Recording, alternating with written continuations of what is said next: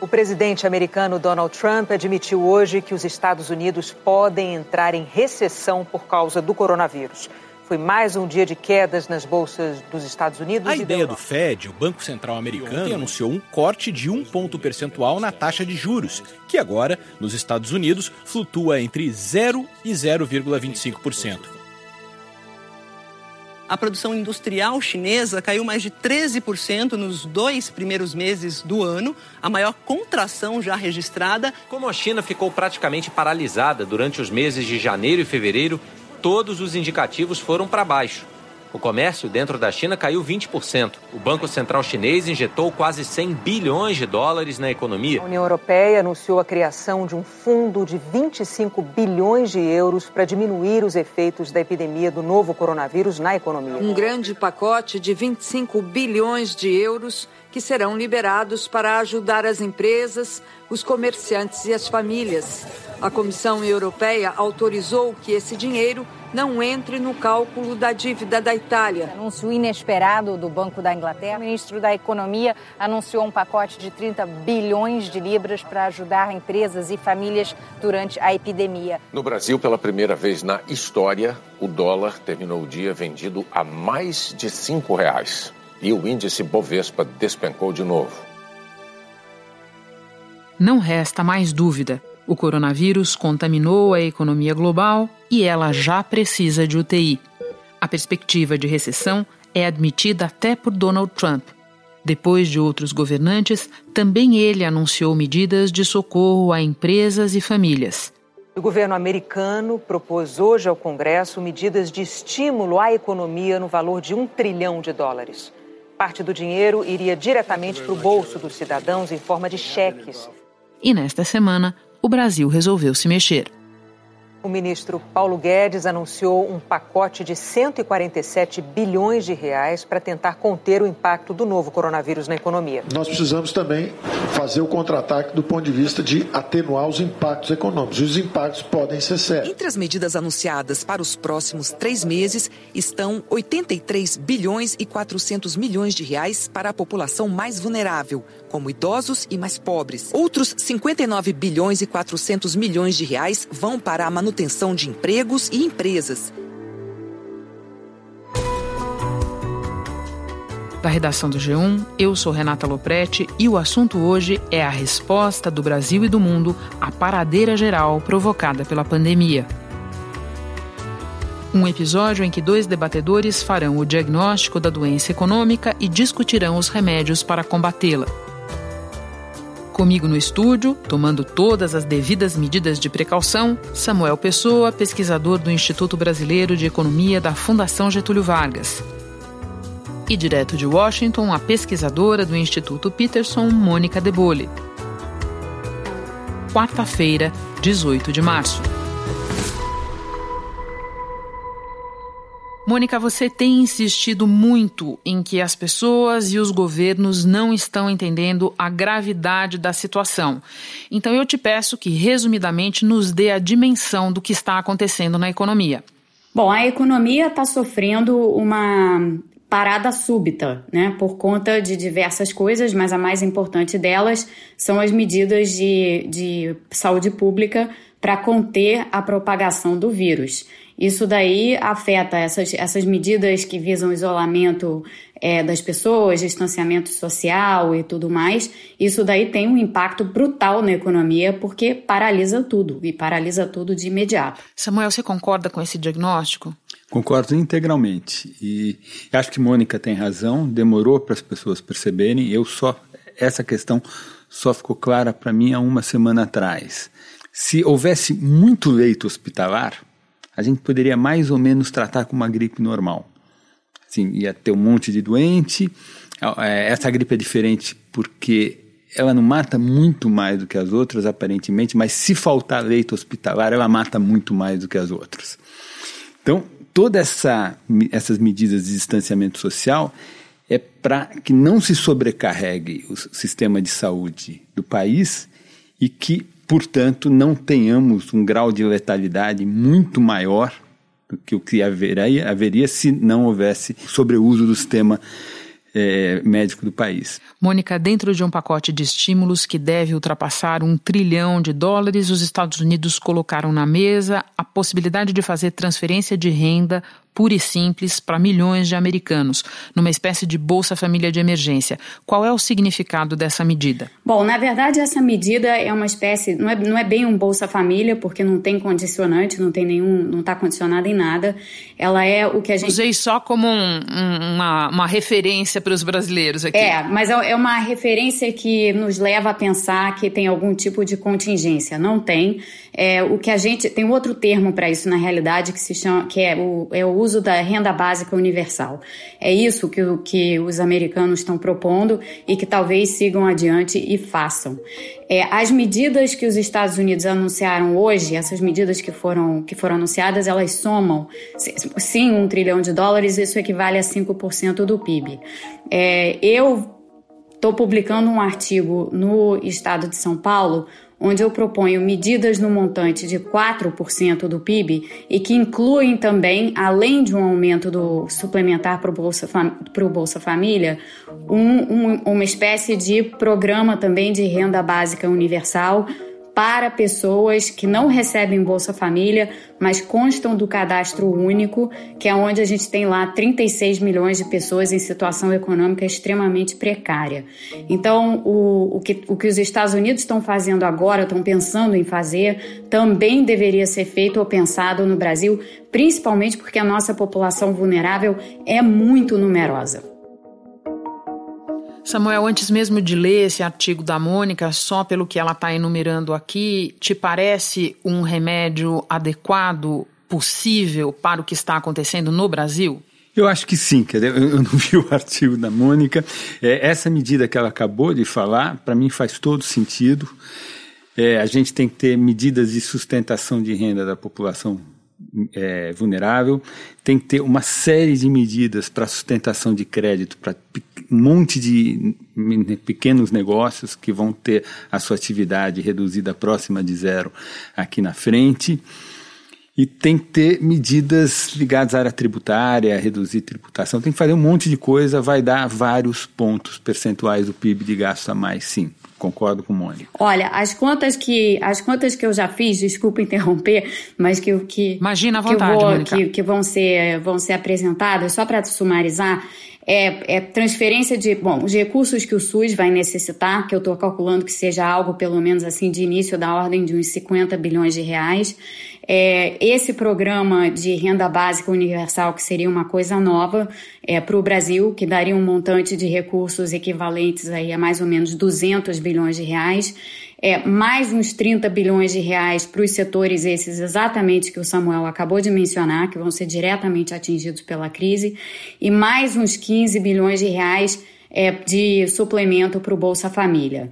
É, se eu não estou me esquecendo de nada, acho que não, somando tudo isso, dá o equivalente a 4% do PIB. Tá? Então, é esse, esse é o número do qual a gente está falando. Samuel, agora eu te pergunto sobre o pacote anunciado pelo ministro Paulo Guedes. Algo como 147 bilhões de reais em medidas com duração aproximada de três meses. A principal crítica que a gente está ouvindo a essas medidas é que elas não fazem nada por milhões de brasileiros que vivem hoje na informalidade, pelas faixas da população que serão mais duramente atingidas pela paradeira na economia. Você concorda com essa crítica? Eu acho que é, eu concordo com a crítica. Quando você olha as medidas, é uma tradição do Brasil, vem lá do Getúlio Vargas, a gente consegue fazer muita ação social ligada à CLT, ao mercado de trabalho formal. Né? Acho que dos anos 90 para cá, a gente começou a construir programas para o grosso da população brasileira, que é a população que não é incorporada pelo mercado formal de trabalho. Né? E é essa medida que Mônica sinalizou agora, de complementar Bolsa Família e, e fazer um uma renda adicional para as pessoas que estão no cadastro, mas tão, não estão recebendo Bolsa Família, é exatamente isso. É o Estado chegar nas pessoas que não estão acessa, não são acessíveis pelo contrato CLT de trabalho, pelo contrato formal. Acho que certamente a gente tem que fazer esse tipo de medida. É, me parece que o governo está atrasado, a, a ficha está caindo aos pouquinhos. Foi ótimo que o ministro Paulo Guedes finalmente tomou uma atitude Né? Semana passada, quando a Câmara pressionou o ministro, ele mandou um conjunto de 19 projetos para serem votados que não estavam ligados a essa emergência. Né? Eu, eu entendo e eu concordo com o ministro que a gente sempre tem que sinalizar com equilíbrio macroeconômico a longo prazo. E se tiver uma sinalização nesse momento do Congresso, que assim que houver um espaço, né, porque hoje não dá nem para fazer reunião direito na Câmara, no Senado, para votar questões, né, mas assim que houver um espaço, o tema, por exemplo, da emenda constitucional emergencial para ajustar é um tema importante. Mas é, no momento presente, a gente tem essa emergência, é um caso de saúde pública gravíssimo. Pessoas, muitas pessoas vão morrer e se a gente não se preparar de mais, direito, mais ainda irão morrer. Então eu acho que as medidas, essa medida que Mônica levantou agora, para mim está correta. Mônica, quero passar para você. Que avaliação você faz do que o governo anunciou até agora? Olha, eu concordo com tudo que o Samuel disse, é, é por aí mesmo. Eu acho que a gente fica de fato muito preso a essa ideia de que o que importa, o que importa não, o que a, o que a gente alcança, né, é o mercado formal de trabalho, mas como, como eu estou propondo aí nas, nas coisas que eu acho que devem ser feitas, não é só isso, a gente, na verdade, tem que alcançar, tem a obrigação de alcançar aqueles que estão fora do mercado formal, porque esses aí, essas aí são em potencial as pessoas mais vulneráveis, né? Considerando que a gente tem uma porção de gente é, nessa situação que mora em, em aglomerações do tipo favelas e que dependem de condução para se deslocar e que se não vão se deslocar por causa das medidas sanitárias, se elas vão ter que ficar em casa, é, elas vão sofrer o baque na renda.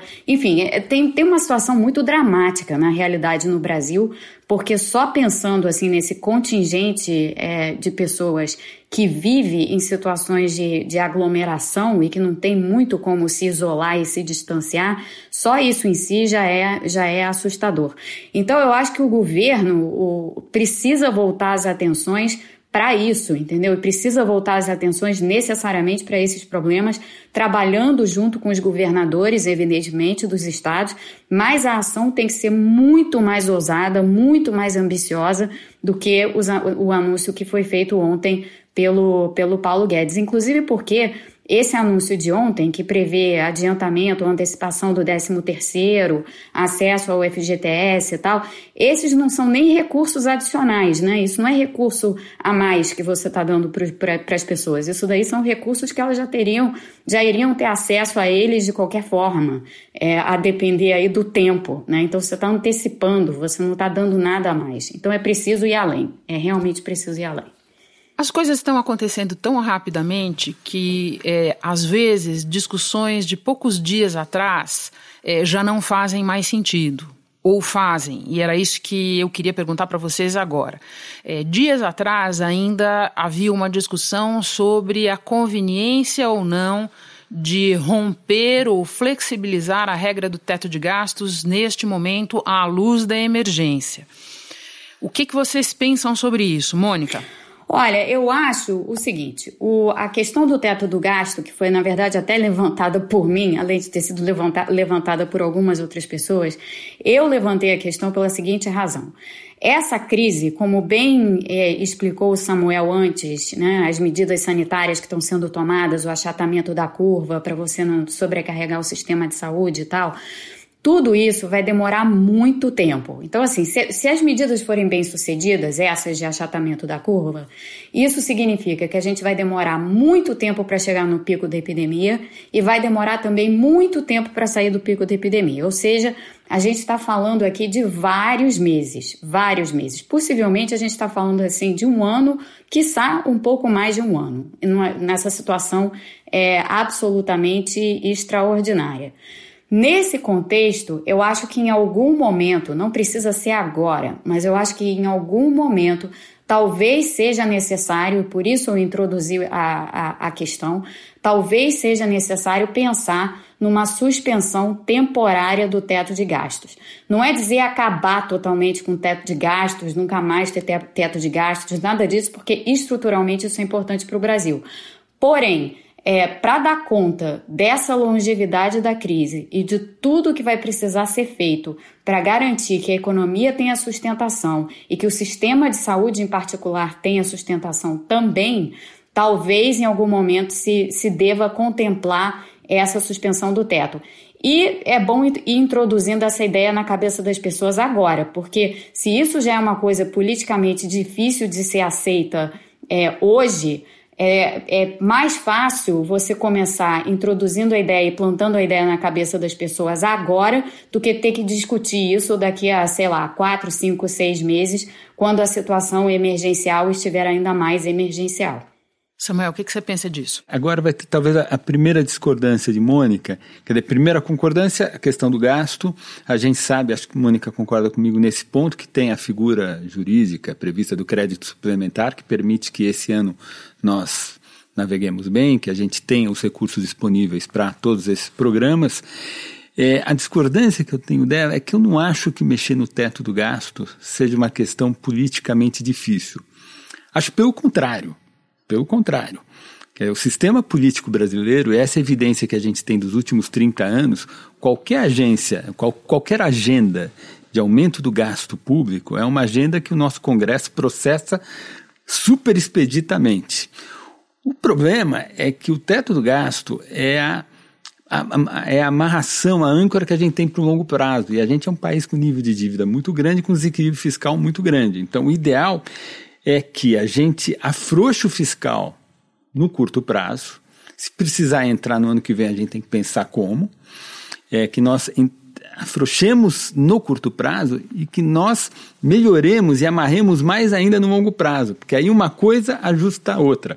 Ou seja, quanto mais o longo prazo estiver amarrado, mais os prêmios de risco vão cair, mais as situações financeiras internacionais vão ficar boas. E a gente, com essa crise e com o desemprego que a gente já tem, podendo fazer uma política fiscal ativa agora, sem prejudicar o longo prazo, vai ter uma multiplicação da renda, vai ter uma contenção boa do dano que vem por aí. Então, é, eu acho que, primeiro, se for necessário achar novos mecanismos para aumentar o gasto ano que vem, eu tenho certeza que teto de bagaço não vai ser um impedimento vão, vai haver figuras jurídicas que permitirá que nós encontremos espaço fiscal para enfrentar essa emergência. A emergência ela tem um prazo dado no horizonte no tempo e o teto é uma coisa mais longo prazo. Mônica, entre concordâncias e divergências, muito do que você e o Samuel estão falando aqui depende de alguma coordenação política. Você mesmo há pouco falava da necessidade do governo federal se entender com os governadores. E nós estamos conversando sobre isso numa terça-feira em que o presidente da da República voltou a criticar os governadores pelas medidas restritivas de circulação que estão adotando em seus estados, com as quais eles não concordam. À luz disso, Mônica, você consegue enxergar essa coordenação acontecendo minimamente na prática para que as providências necessárias sejam tomadas? Olha, eu acho que elas vão acontecer é, querendo-se ou não. Assim, o presidente Jair Bolsonaro pode, no momento, querer negar os fatos, querer negar o que está diante do nariz de todos. O Brasil tomou conhecimento hoje da primeira morte provocada pelo novo coronavírus. Um homem de 62 anos que estava internado em São Paulo. O Ministério da Saúde confirmou 291. Depois, secretarias estaduais confirmaram mais 55 casos totalizando 346. Os números estão subindo rapidamente, então essa realidade ela vai bater muito rápido, porque esse vírus, se ele não for é, desacelerado, se a propagação desse vírus não for desacelerada por meio das medidas necessárias e cabíveis que os governos e os governadores, os governadores dos estados estão tentando tomar, o que vai acontecer é que o Brasil muito rapidamente vai se deparar com uma situação muito parecida com a da Itália, que seria para nós uma catástrofe, porque a gente não tem de maneira nenhuma é, qualquer capacidade de reação é, a uma situação desse tipo. Né? A gente volta à questão da, da sobrecarga hospitalar, da sobrecarga do sistema de saúde e das, das, das mortes, né? das mortes que poderiam ser evitadas. Então, de, de um jeito ou de outro, o presidente vai ter que sair do caminho. Alguns países já estão em recessão por causa do coronavírus. Qual é a perspectiva de a gente ter recessão aqui? Queria ouvir vocês dois sobre isso. A gente vai ter uma recessão no Brasil. Né? Essas medidas de distanciamento social para impedir que, a, que o vírus se propague pela sociedade, elas vão gerar uma parada, Mônica falou isso, uma parada súbita da economia. Não tem muita literatura sobre isso, mas você olha, para tudo, vai produzir menos. Não, não, não é que a economia vai estabilizar, não é que vai crescer zero. Vai crescer negativo, porque várias atividades deixarão de ser produzidas. Não vai destruir a economia se a gente passar bem, daqui a três anos o PIB, a economia vai voltar à tendência anterior à crise do coronavírus. Porque essa crise é uma crise exógena. Ela não vai deixar marcas se a gente fizer tudo direitinho, atuar direito. Mas é, vem pela frente uma recessão, sim.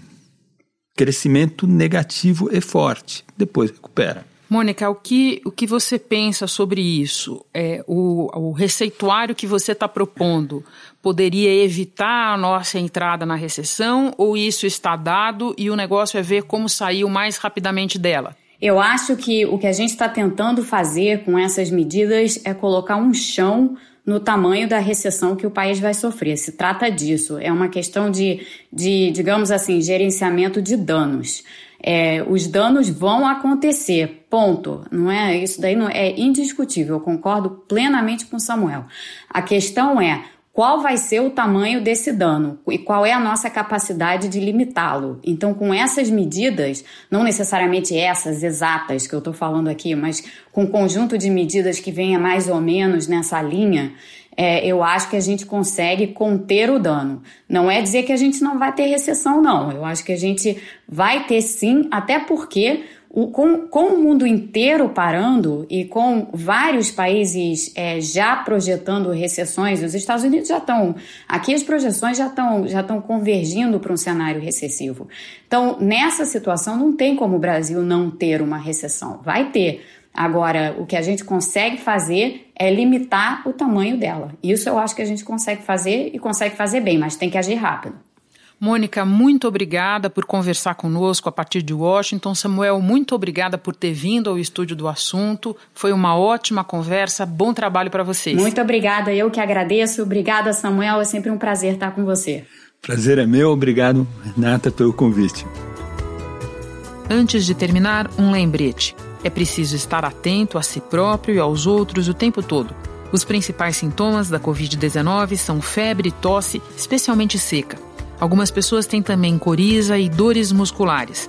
Quem apresentar esses sintomas deve ficar em casa em isolamento. E se houver falta de ar, daí é preciso procurar um médico imediatamente. Eu fico por aqui. Até o próximo assunto.